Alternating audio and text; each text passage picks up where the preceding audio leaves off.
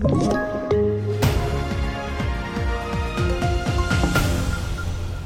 Tonårspojke häktas för våldtäkt. Idag fortsatte rättegången kring dubbelmorden i Malmö och upp till bevis för landslaget ikväll.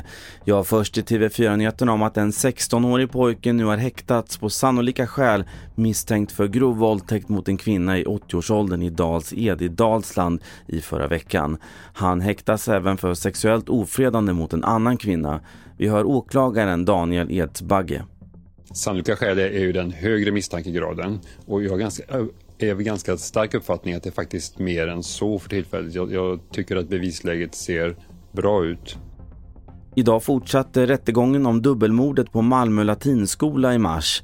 Under förhöret idag berättade den åtalade 18-åringen att motgångar under en övningskörning fick honom att vilja attackera två slumpvis utvalda lärare. Så här säger vår reporter Katarina Lindmark om det intryck han gav under förhören idag.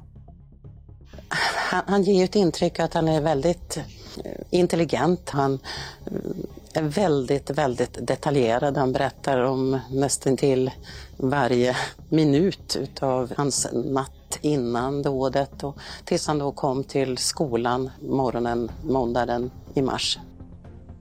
Tunisien har tagit ett steg mot diktatur hävdar kritiker efter gårdagens folkomröstning om den nya konstitutionen där valdeltagandet bara var 27 procent. Susanna Edling rapporterar.